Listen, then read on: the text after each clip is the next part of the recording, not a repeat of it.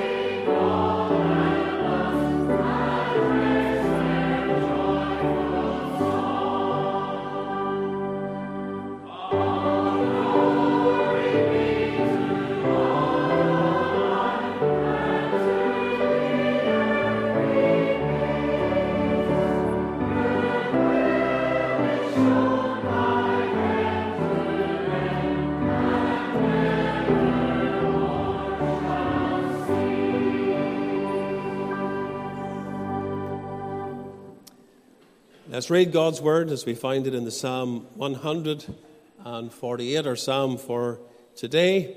It's a psalm that is full of praise, as the latter psalms are. All the psalms are full of praise, but particularly the final ones. Praise ye the Lord, praise ye the Lord from the heavens. Praise him in the heights, praise ye him, all his angels. Praise ye him, all his hosts. Praise ye him, sun and moon. Praise him, all ye stars of light. Praise him, ye heaven of heavens, and ye waters that be above the heavens. Let them praise the name of the Lord, for he commanded, and they were created.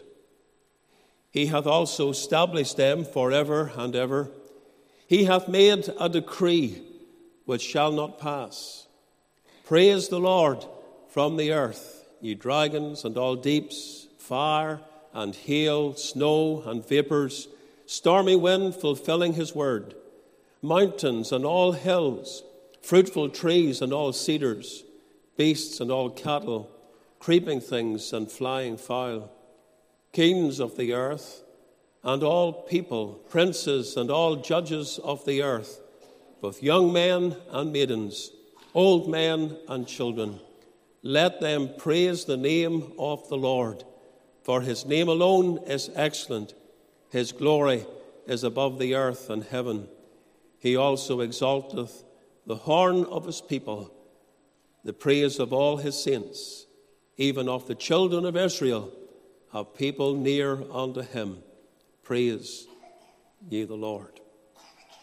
And just as Israel was near unto the Lord, so are his people today, the spiritual Israel, Each one of us that know Christ, it's good to know that we're near to Him. And that's a great thought as we come to pray. Let's seek the Lord. Let's call upon His name. Lord, we've been thinking in this psalm about the theme of praise.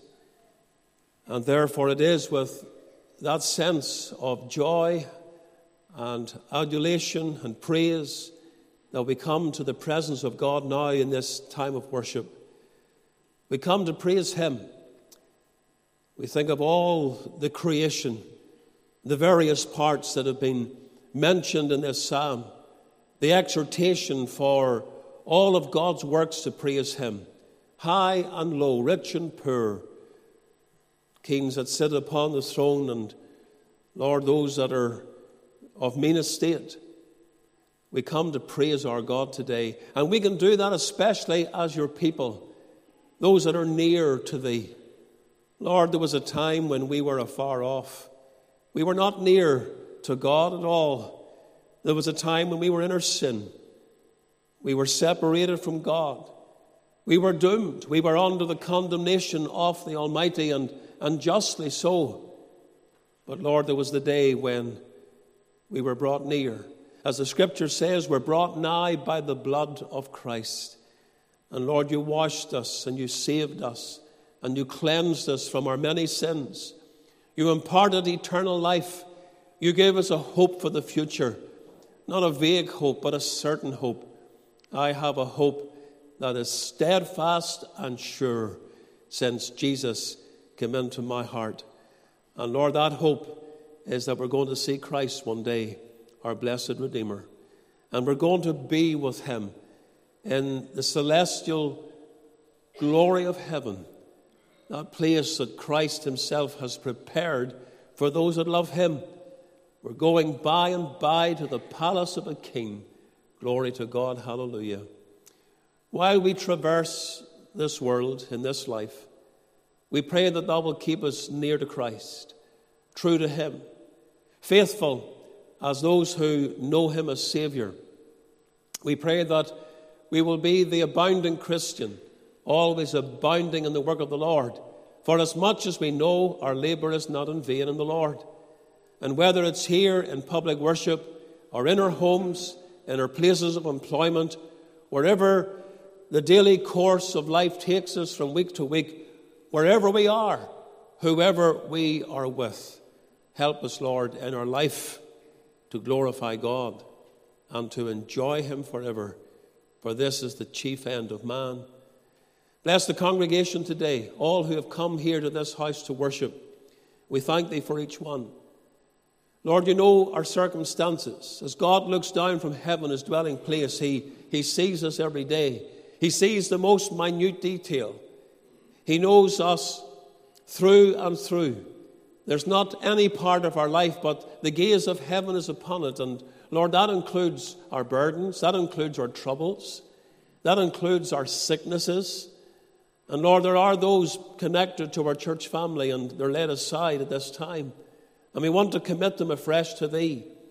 We pray especially for Wesley and for Peter in hospital that the Lord will be there to minister to their needs, to cheer them, to encourage them, to strengthen them physically, to raise them up from beds of sickness. We think of others that are laid aside at home and battling with sickness. Lord, be their portion just where they are. Many of them will be listening into this service today. Lord, we pray that even through our worship service, to them who are at home and passing through times of difficulty and darkness, that the Lord will minister to them and strengthen them and encourage them in the Lord. We pray for any unconverted among us or those that are listening in on the internet who still do not know Christ as Savior. Lord, may this be the day, the appointed day, when God will come and meet with them in the gospel, when their eyes will be opened, the scales taken away, and their hearts, oh, made tender and pliable in the hand of God and brought to that place of acceptance where they will receive the Lord Jesus Christ as their personal Savior. For as many as received Him, to them give He power to become the sons of God, even to them that believe in His name. Lord, may that be so today. Bring salvation to this house. We pray that you'll bless the incoming week with all our commitments and responsibilities, the things that we seek to do in a temporal sense that need to be done, but especially those things that we do for the Lord in our spiritual service, in our witness to the world, in our reaching out to those that are lost in their sin. Lord, bless the labours of this congregation. And so, Lord, we continue with Thee. We pray your blessing upon this day, that which has already happened in Sunday school and Bible class, the good seed of the word that has been sown. Lord, may it bring forth fruit. And that which is still to happen now in this service and, and later on through the day, in the afternoon, and here tonight for our special meeting. Take control. Have thine own way. We ask all these things in Jesus' name. Amen. Warm word of welcome on a very cold day. And I had the opportunity before maybe most of you came in to shake hands, and some hands were cold, some hands were, were warm, some maybe came from a warm car. But it is cold outside, and we're glad to see you. You've made the effort, you've come to the house of God, which is so important.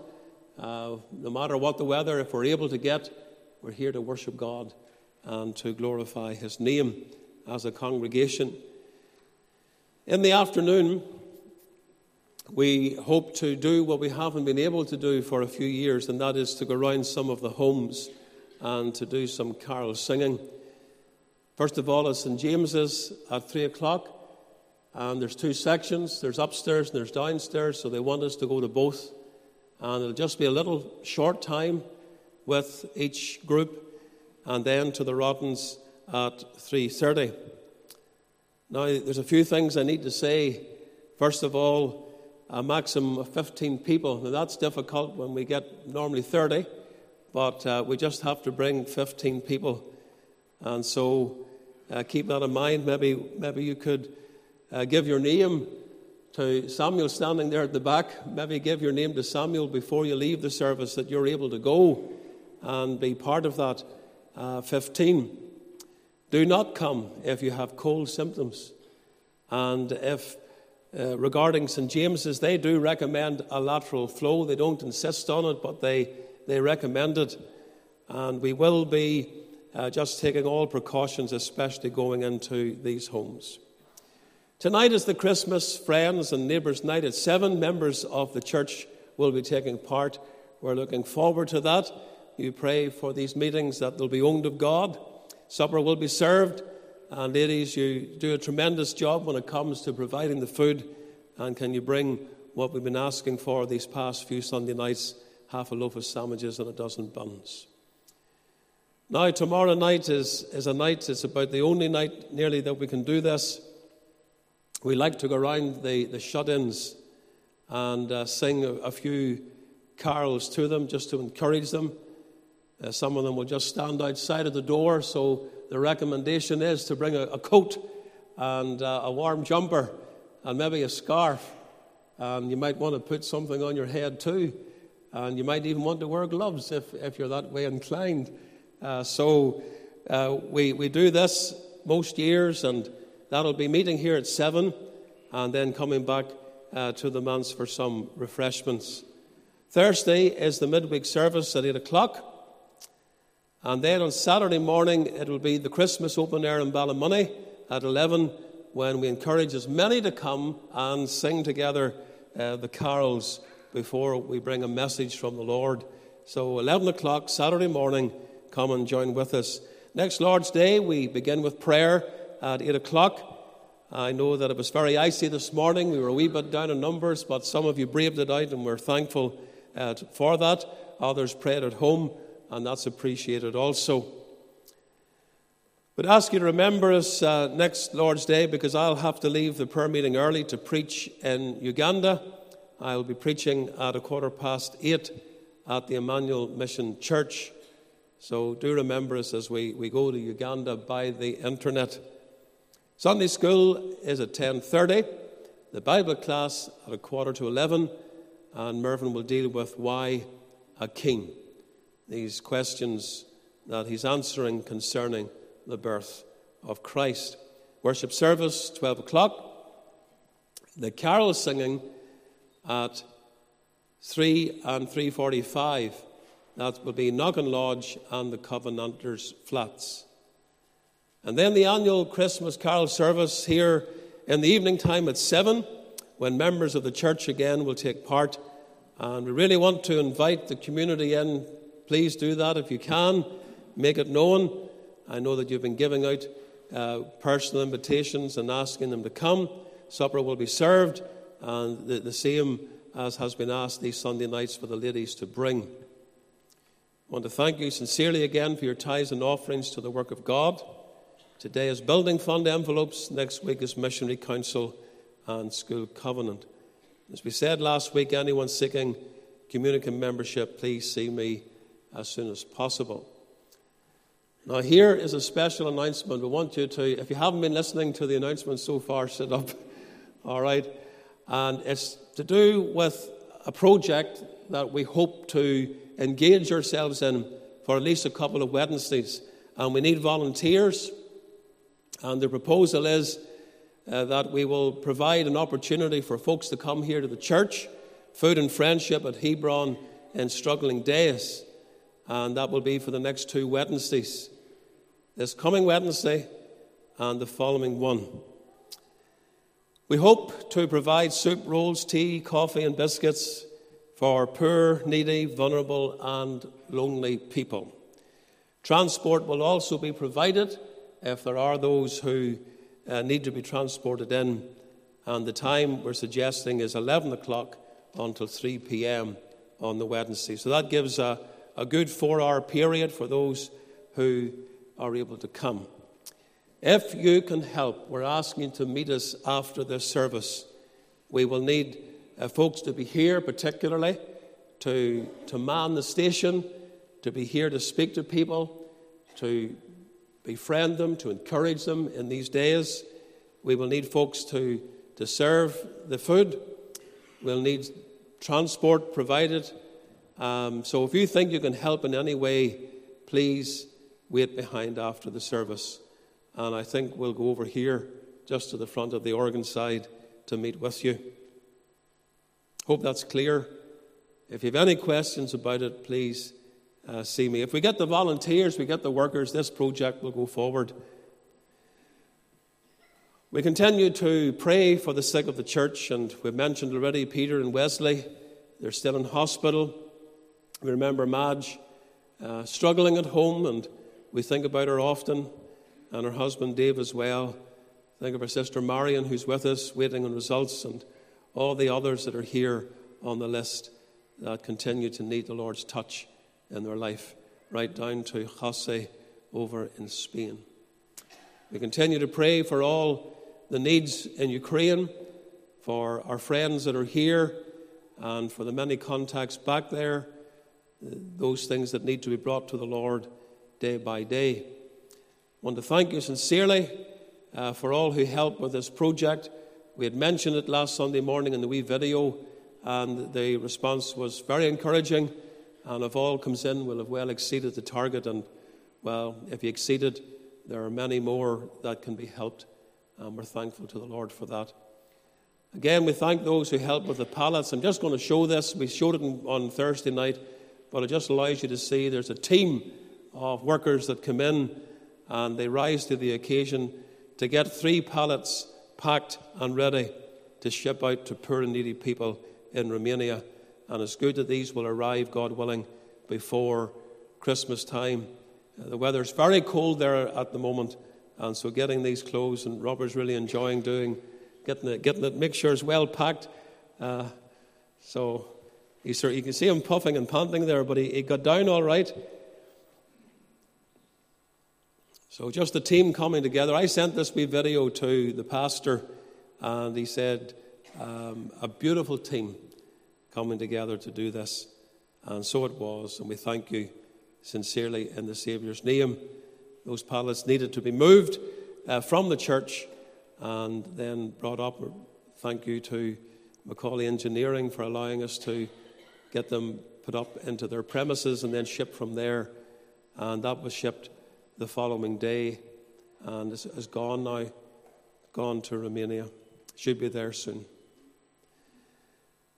Anyone interested in a mission trip, a few people have mentioned this to me. We want you to see me as soon as possible. There will be the vocational Bible school for young people um, next summer. We do that annually. There will be a short trip that'll need to be booked now uh, in the middle of February.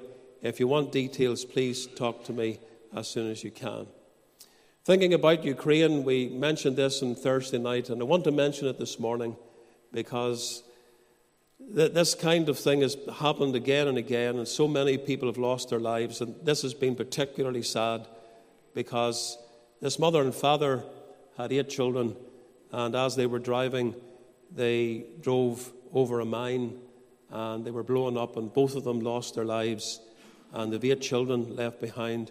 And I know that Donald, although he doesn't know them personally, he's going to try and do something, uh, particularly in the new year, to help the eight surviving children. So pray for them, these little ones that have been left behind.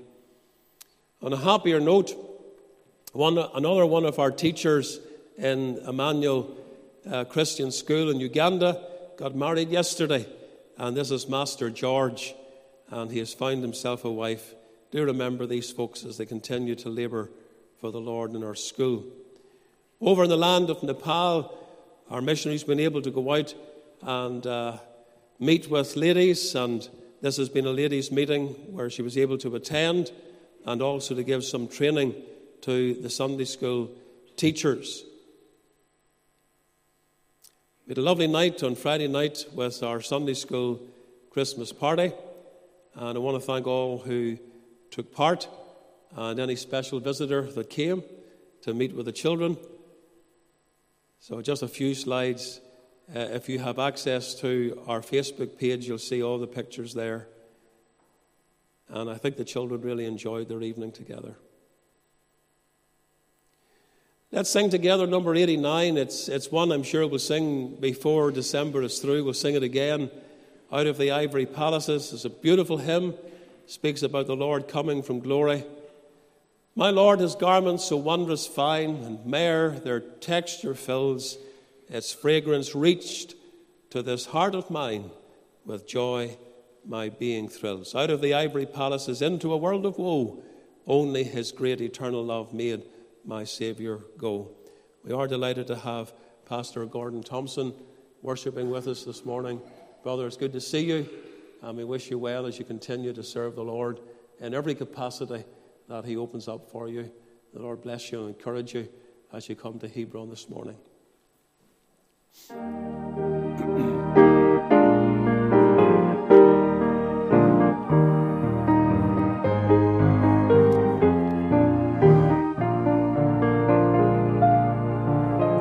Let's stand to sing.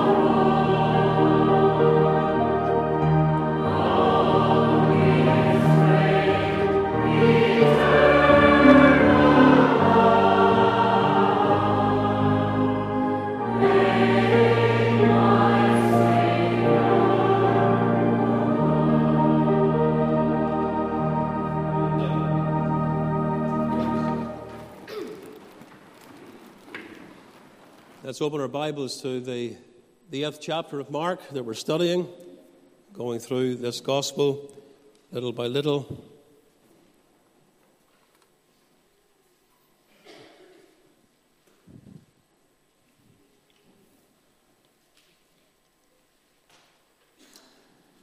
Obviously, the, the Gospels are filled with gospel application, and there are some very challenging subjects, challenging texts that we come across, obviously, that are more particular for those who know not the Lord.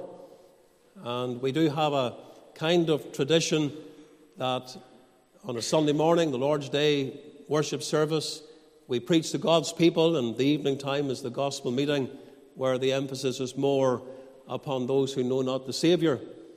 But from time to time, we like to take up what we call the gospel message to those who know not Christ at the worship service. And going through a gospel like Mark gives us the opportunity to do that. And so we're looking at verse 36 and 37.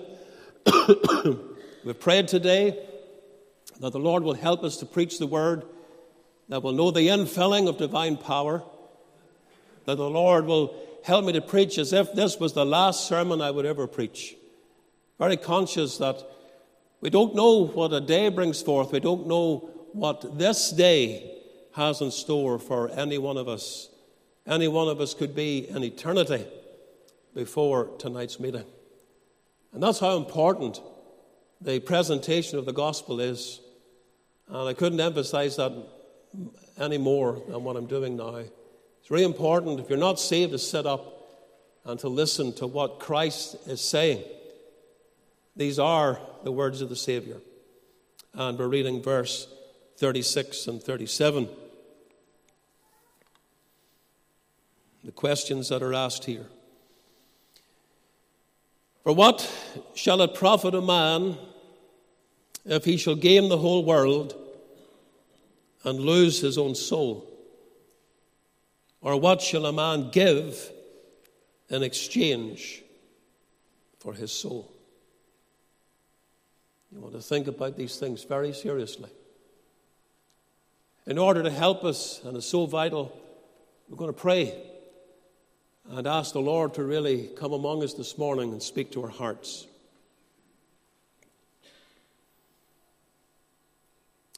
Lord, we bring ourselves before your holy presence again.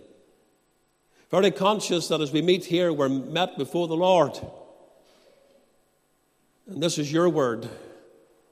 And we've read the words of Christ, these questions that he asked in his day. Still up to date, still applicable, still questions that ought to search out the heart. And Lord, we're asking thee to do that now. We pray for attention. We pray, Lord, that you'll give that grace that is needed just to give our hearts over to your word for this little time. And we pray especially for those who are not saved. Lord, that you'll have mercy upon them and deal with them in grace and love just now and draw them to Christ. Help me to bring the message. Lord, I'm weak of myself. I know that. Just frail human flesh. But Lord, when you take a man and you use a man and you fill that vessel with God the Holy Spirit, that makes the difference. Spirit of the living God, fall afresh on me and fall upon this congregation. Make this meeting count for eternity. In Jesus' name. Amen. It's these verses, particularly, that I want to, to speak on. I want to think about the value of your soul. No doubt it costs a man to go to heaven. There's things that have to be given up if you're going to be saved. In verse 34, we looked at this last week at the end of the verse. Jesus said, Whosoever will come after me, let him deny himself and take up his cross and follow me. There is a cross to bear. The road to heaven is often filled with trouble, pain, suffering, and conflict. The old saying is if there's no cross, there's, there's no crown. If you turn for a moment to the Gospel of Luke, Jesus Christ elaborates a little bit on this cross bearing, this counting of the cost in Luke chapter 14 and verse 27. I want to, to read these verses with you down to verse 33. Whosoever doth not bear his cross and come after me, listen to it, cannot be my disciple. If you don't carry the cross, you can't be a disciple of Christ. You can't be a follower. Jesus says so. For which of you, intending to build a tower, sitteth not down first and counteth the cost, whether he have sufficient to finish it? Lest haply, after he hath laid the foundation and is not able to finish it, all that behold it begin to mock him, saying, This man began to build and was not able to finish. Or what king going to make war against another king sitteth not down first and counteth or consulteth whether he be able with ten thousand to meet him that cometh against him with twenty thousand? Or else, while the other is yet a great way off, he sendeth an ambassage and desireth conditions of peace. So likewise, whosoever he be of you that forsaketh not all that he hath, cannot be my disciple. There is a cost in being a Christian. We're very honest with you. Jesus is honest with you. If you come to know Christ as your Savior, there are things that you have to give up, you have to part with. And it's a good thing for a sinner to sit down and think to himself, what is it going to cost me to be a Christian? The illustrations that the Lord gives are very clear, very simple. A man that's going to build a building, in this case a tower, he first of all should sit down. Am I able to meet the cost? Am I able to finish this building? Or the king that goes out to war with 10,000 soldiers, but he's going to meet an army with twice the amount. Can I overcome with my 10,000 those 20,000 soldiers of the enemy? He sits down and he counts the cost, and so ought a sinner to do just that. When a man contemplates salvation, the necessity of being saved, the urgency of getting to Christ, he ponders the cost. What will it cost me to become a child of God? There is the cross of bearing reproach, and you will bear reproach for the name of Jesus. There is the cost of, of giving up the pleasures of the world. You cannot have the world and have Christ at the same time. You cannot have the world and go to heaven. The world must be given up. If we love the world, the love of the Father is not in us. There is the cost of crucifying the flesh, the cost of mortifying the deeds of the body. The reason why many people do not get saved is for this very thing. They're not prepared to pay the price. It's too costly. And so I'm saying to you, it costs a man to go to heaven.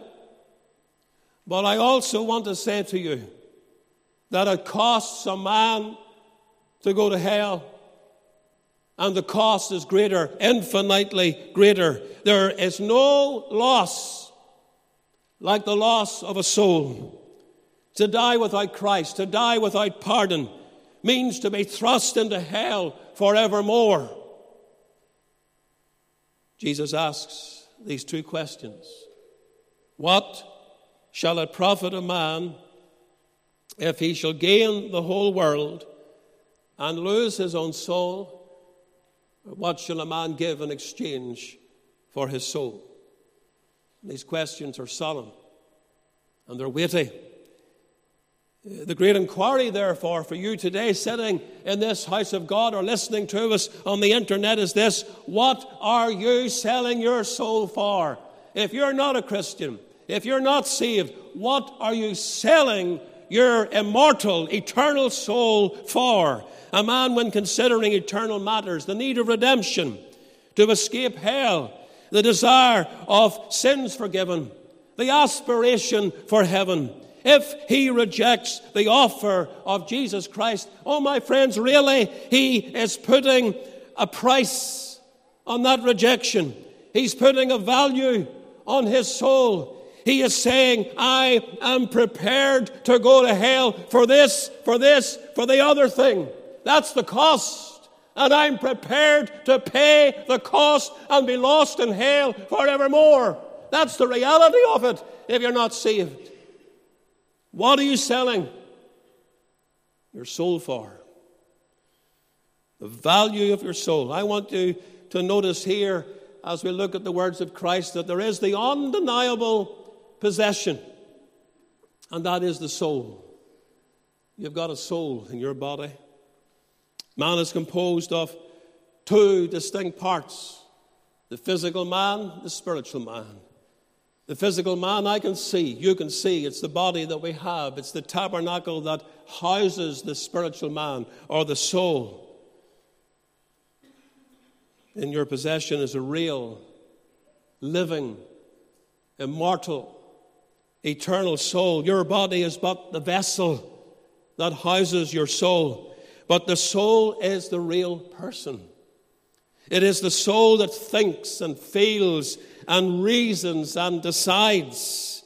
All men are aware of spiritual existence. They have a knowledge that there's more to them than the body. There's a spiritual side. It is the soul's, in the soul's intellect that a man worships God.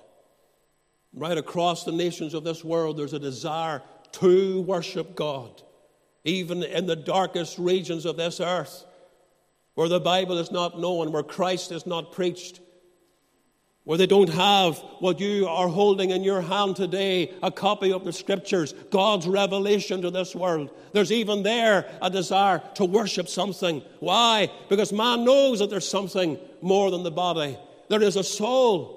And therefore, he has this, this desire, this inclination to worship.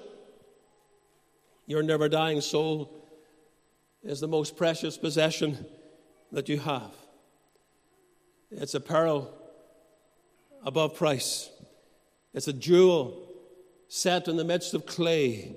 Nothing is more important than your soul and the destiny of that soul. As a child, we used to sing, and I think it's still sung in our children's meetings I have a soul to be saved. May this truth be engraved on my mind and my heart while I'm young.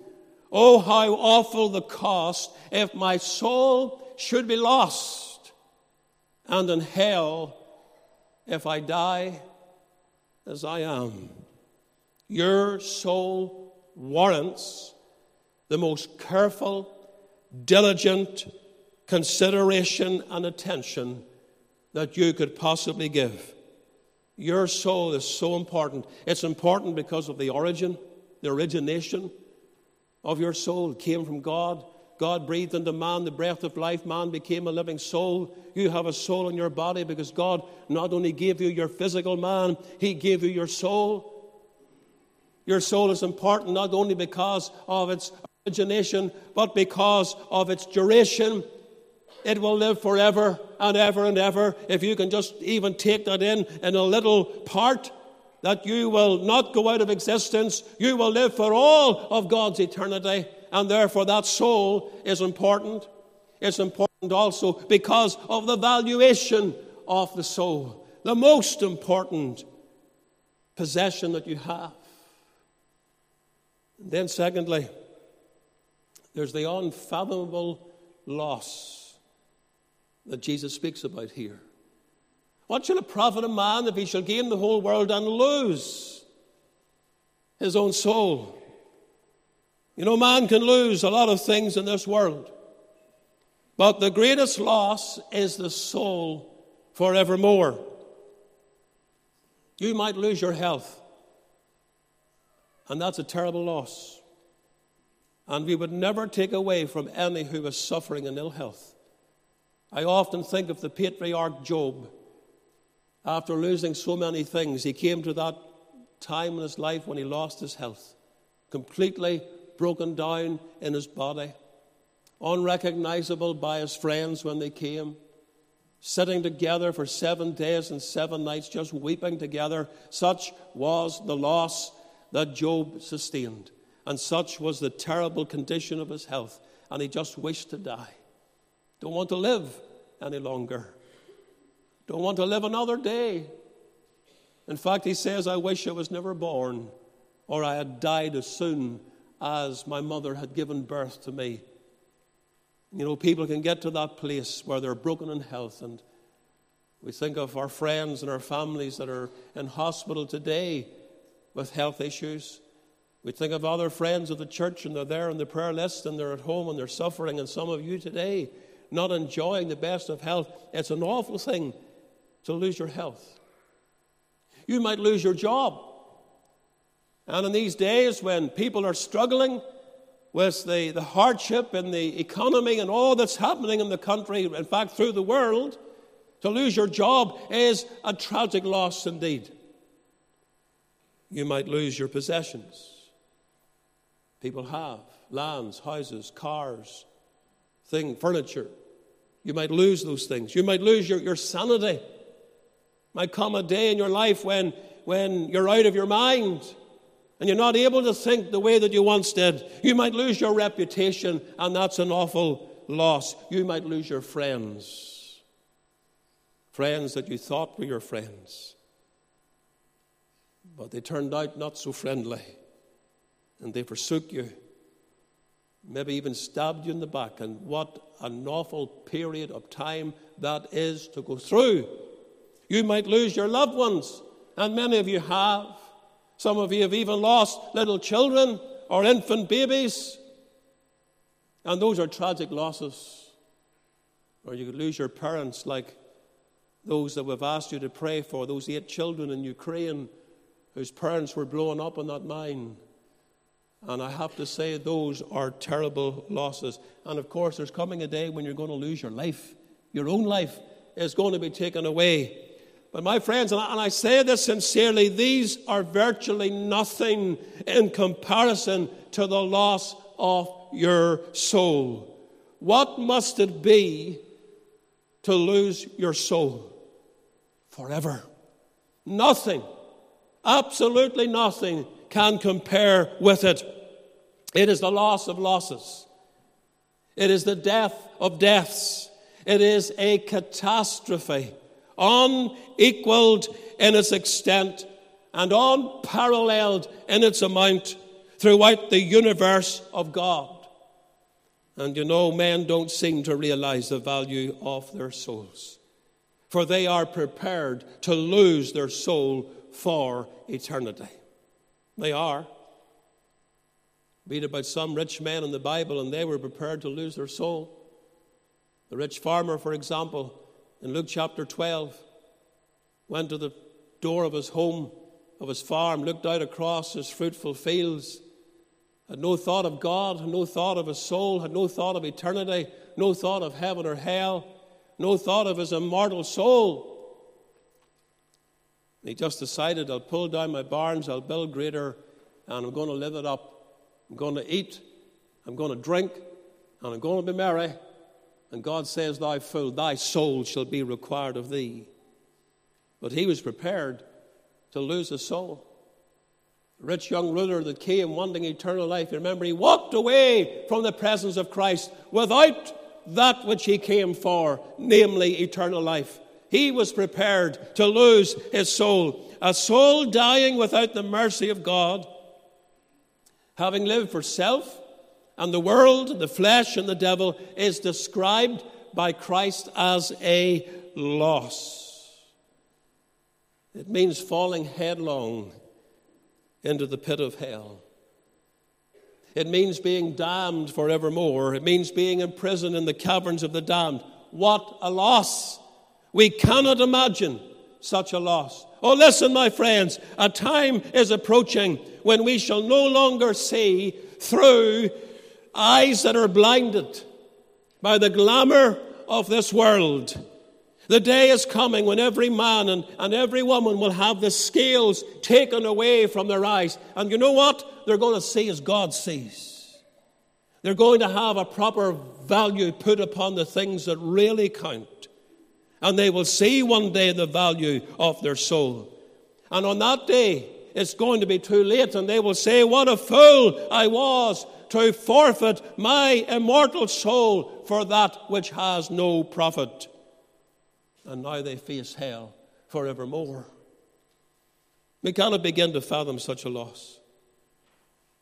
Take a trip to the place of unending torment.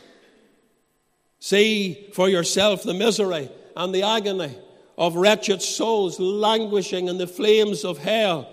Hear them cry with unearthly screams. What would they say to you? What advice would they give to you? Well, I know what they would say.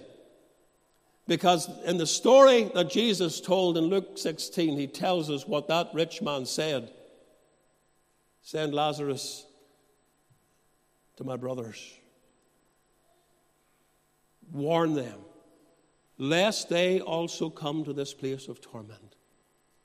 I tell you, those in hell would say to you, Flee this wrath to come.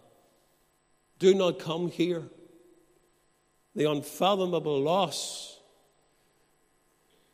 And then, thirdly, there is the unprofitable exchange.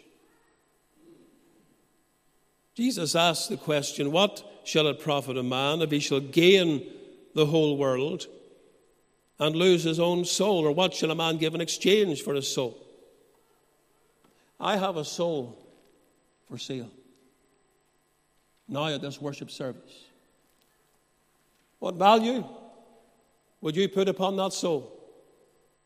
What price will you offer me for this soul of man? Thousand pounds? Ten thousand pounds? Maybe even a hundred thousand pounds might be the value that you would put upon the soul of man. A million pounds? Is that the price? Is that the value that you would put upon it? Is that what you would offer me for this soul? Esau put a value on his soul. We read about it in Hebrews 12, verses 16 and 17. Lest there be any fornicator or profane person like or as Esau, who for one morsel of meat sold his birthright. For ye know how that afterward, when he would have inherited the blessing, he was rejected, for he found no place of repentance, though he sought it carefully with tears. What a tragedy the life of Esau is. One morsel of meat. And he sold the blessing, sold his inheritance, sold that's, that's what value he put upon God's blessing and, and eternal life and his soul. Judas put a value on his soul in the Gospel of Matthew, chapter 26, verse 14. One of the twelve, called Judas Iscariot, went unto the chief priests and said unto them, What will ye give me? And I will deliver him unto you. And they covenanted with him for 30 pieces of silver. And from that time, he sought opportunity to betray him, betray Christ. 30 pieces of silver, as you know, the price of a slave. And that was the value that Judas Iscariot put upon his soul. My dear friends, Satan puts a value on your soul. And what is that value? It's the whole world. Jesus says, What shall it profit a man if he shall gain the whole world? Because that's what the devil is offering you. Or as much of the world, you'll never get the whole world, as much of the world that you can lay your hands upon. What value do you place upon your soul? What exchange are you prepared to give for your soul? Is it pleasure? Are you exchanging your soul for some worldly, lustful, carnal pleasure? How foolish! Earth Earth's pleasures are but for a season and then they vanish away forever. Or maybe, maybe it's a person. Some wrong, lustful relationship that you have entered into and you're selling your soul for that, that relationship. It's some person in your life and you're not willing to give it up. Or maybe it's popularity. You feel if you come to Jesus Christ, you will not be as popular with your friends as you are now, and things will not be the same. Of course, they will not be the same. But is that the value that you put upon your soul? Or maybe it's pounds, it's riches, monetary gain. How worthless is your wealth when it comes to your soul and eternity? But before I finish, let me tell you that God puts a value on your soul. And what is that value? Well, it's more than tongue can tell. You could take all the money out of the world's banks, extract all the gold out of the earth's veins and fortifications, Gather all the silver and the jewels and the precious stones and pile up all the pleasures of the world in one huge pile, and it wouldn't compare to the price that God has put upon your soul. God counts the soul so valuable that He sent His only Son, the darling of His bosom, His only begotten Son, as He is called, into this world to be the Savior of man. Christ paid the greatest price that could ever be paid, the richest blood that was ever shed, the deepest groan that was ever uttered, all the sorrows and the griefs of earth compressed into one tear, all the sufferings of his people gathered into one rapier of pain and agony was the price that God put upon your soul and mine. Oh, come with me. Visit Calvary. Look at the cross today. See uh, a suffering Savior. See Jesus die in his agony there upon the cross of Calvary. And that's the price that God put upon your soul and mine. Christ crucified for your sin, taking your sin upon his body in excruciating pain, bearing away our sin of the cross. That's the cost that God put upon your soul. What price do you put upon your soul? What's it worth? How much? What are you prepared to sell it for? The story is told of Rowland Hill. I'm sure you know it, preaching in one of the parks of London many, many years ago. Lady Anne Erskine from the aristocracy was passing by in her carriage. She said to the footman, when she saw Rowland Hill with such a large congregation gathered around him. Who is that man that is speaking to such a large audience? That is Rowland Hill, my lady. She had heard a great deal about this man and she thought that she would like to see him, so she asked her coachman to draw up near so that she could hear. When the carriage came near, the preacher noticed this lady of nobility and asked who it was upon being told, he said, Stop, my friends, I have something for sale. The idea of a preacher suddenly coming, uh, becoming an auctioneer uh, to the people made them wonder. In the midst of a dead silence, he said, I have more than a title to sell. I have more than a crown of Europe to sell. It is the soul of Lady Anne Erskine. Is there anyone here who bids me for it?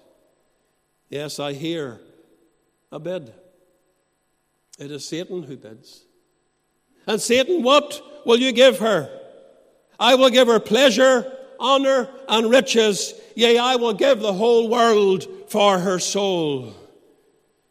Do I hear another bid? Is there anyone else Oh, I thought so. And another bids. It is the blessed Lord Jesus Christ. And Jesus, what will you give her for her soul? I will give her peace and joy and comfort that the world knows nothing of. Yea, I will give her eternal life. Lady Anne Erskine, you have heard the two bidders for your soul. Which will she accept? She ordered the door of her carriage to be opened and left her carriage with weeping eyes and got down on her knees and she says, I will have Jesus. And there and then she trusted in Christ as her Savior. Man, woman, young person in this service, there are two bidding for your soul Satan and Jesus. What do they offer? To whom will you listen? Satan offers that which he cannot give, the whole world. He will offer you as much of that world that you can gain money, pleasure, lust, uh, status, advancement, the nightclubs, the dances, the discos, the, the dark lusts of the flesh. These are all fleeting and passing. But my friends, Jesus offers you life and joy and peace and forgiveness, deliverance from hell and heaven at the end of the journey. Which will you have? How will you decide? We're thinking about the value of your soul. And Jesus is asking the question what shall it profit a man if he shall gain the whole world and lose his own soul? What shall a man give in exchange for his soul? The question is from the lips of Christ, and you must answer it today. What are you selling your soul for? What is the devil offering you that is so much better than what Christ is offering you? There's absolutely nothing that Satan can give you that's better than what Christ can give you. And I'd rather have Jesus, as the hymn writer said than silver or gold or anything else that this world has to offer me. I'd rather have Him and have peace and forgiveness and mercy and heaven at the end of the journey.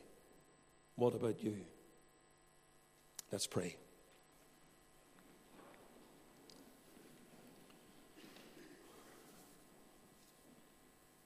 Father, we give thanks for the opportunity to come to a text like this in our study, not by chance, but by divine appointment.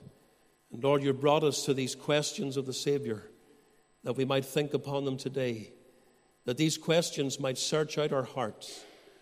Lord, we pray particularly for those who do not know Christ, that you will speak to them now, that you will challenge them, that they will hear what Jesus is asking. And Lord, may they come to see the importance of their soul, how their soul is immortal, how their soul will live on through the countless ages of eternity, and how that they have a soul to be saved. And there's nothing, absolutely nothing, in this world that is worth holding on to at the expense of perishing forever and losing the soul for all of God's eternity. Lord, may they seek Christ. May they choose Christ. May they call upon his name today and know their sins forgiven. Work in hearts, we pray. Speak right now in this service. Don't let any man or woman or young person out of Christ leave this service in that same condition. But may they trust in thee and come immediately for Jesus' sake. Amen. Have you any room for Jesus? Great question at this Christmas time, isn't it? When we've room for so many other things. Have you any room for Jesus? There was no room for him at the inn. Maybe there's no room for him in your heart because your heart is filled with so many other things. Have you any room for Jesus, he who bore your load of sin as he knocks and asks admission, Sinner, will you let him in? I pray that you will. Let's stand as we sing our closing hymn.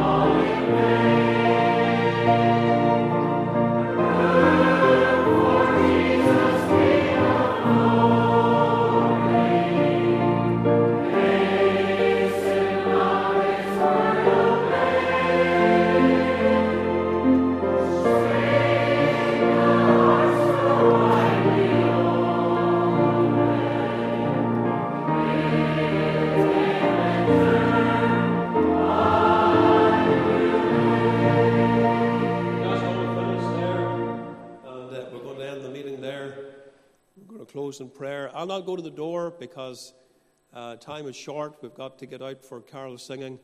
Just two things. One is those that can help volunteer for the Wednesdays come here immediately. And if there's anyone who's troubled about their soul, we're here to speak with you. Don't go away without the Saviour. Almighty God and gracious Father, bless your word to every heart. Use it for your glory and separate us now with your blessing. And continue with us through this day in all that we seek to do for the Lord, may his blessing be upon it for Christ's sake. Amen and amen.